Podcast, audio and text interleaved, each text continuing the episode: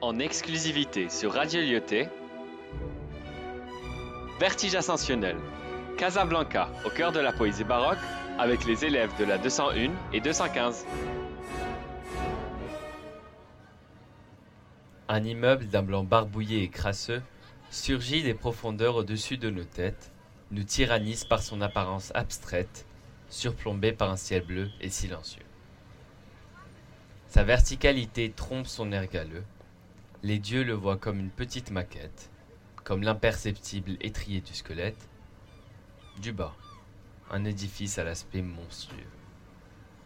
Les vertiges prennent d'assaut les visiteurs. Le monument aspire les observateurs, hallucinés, affolés et inanimés. Son instabilité laisse une cicatrice. Les curieux veulent s'enfuir de la bâtisse, mais elle les foudroie par sa brutalité.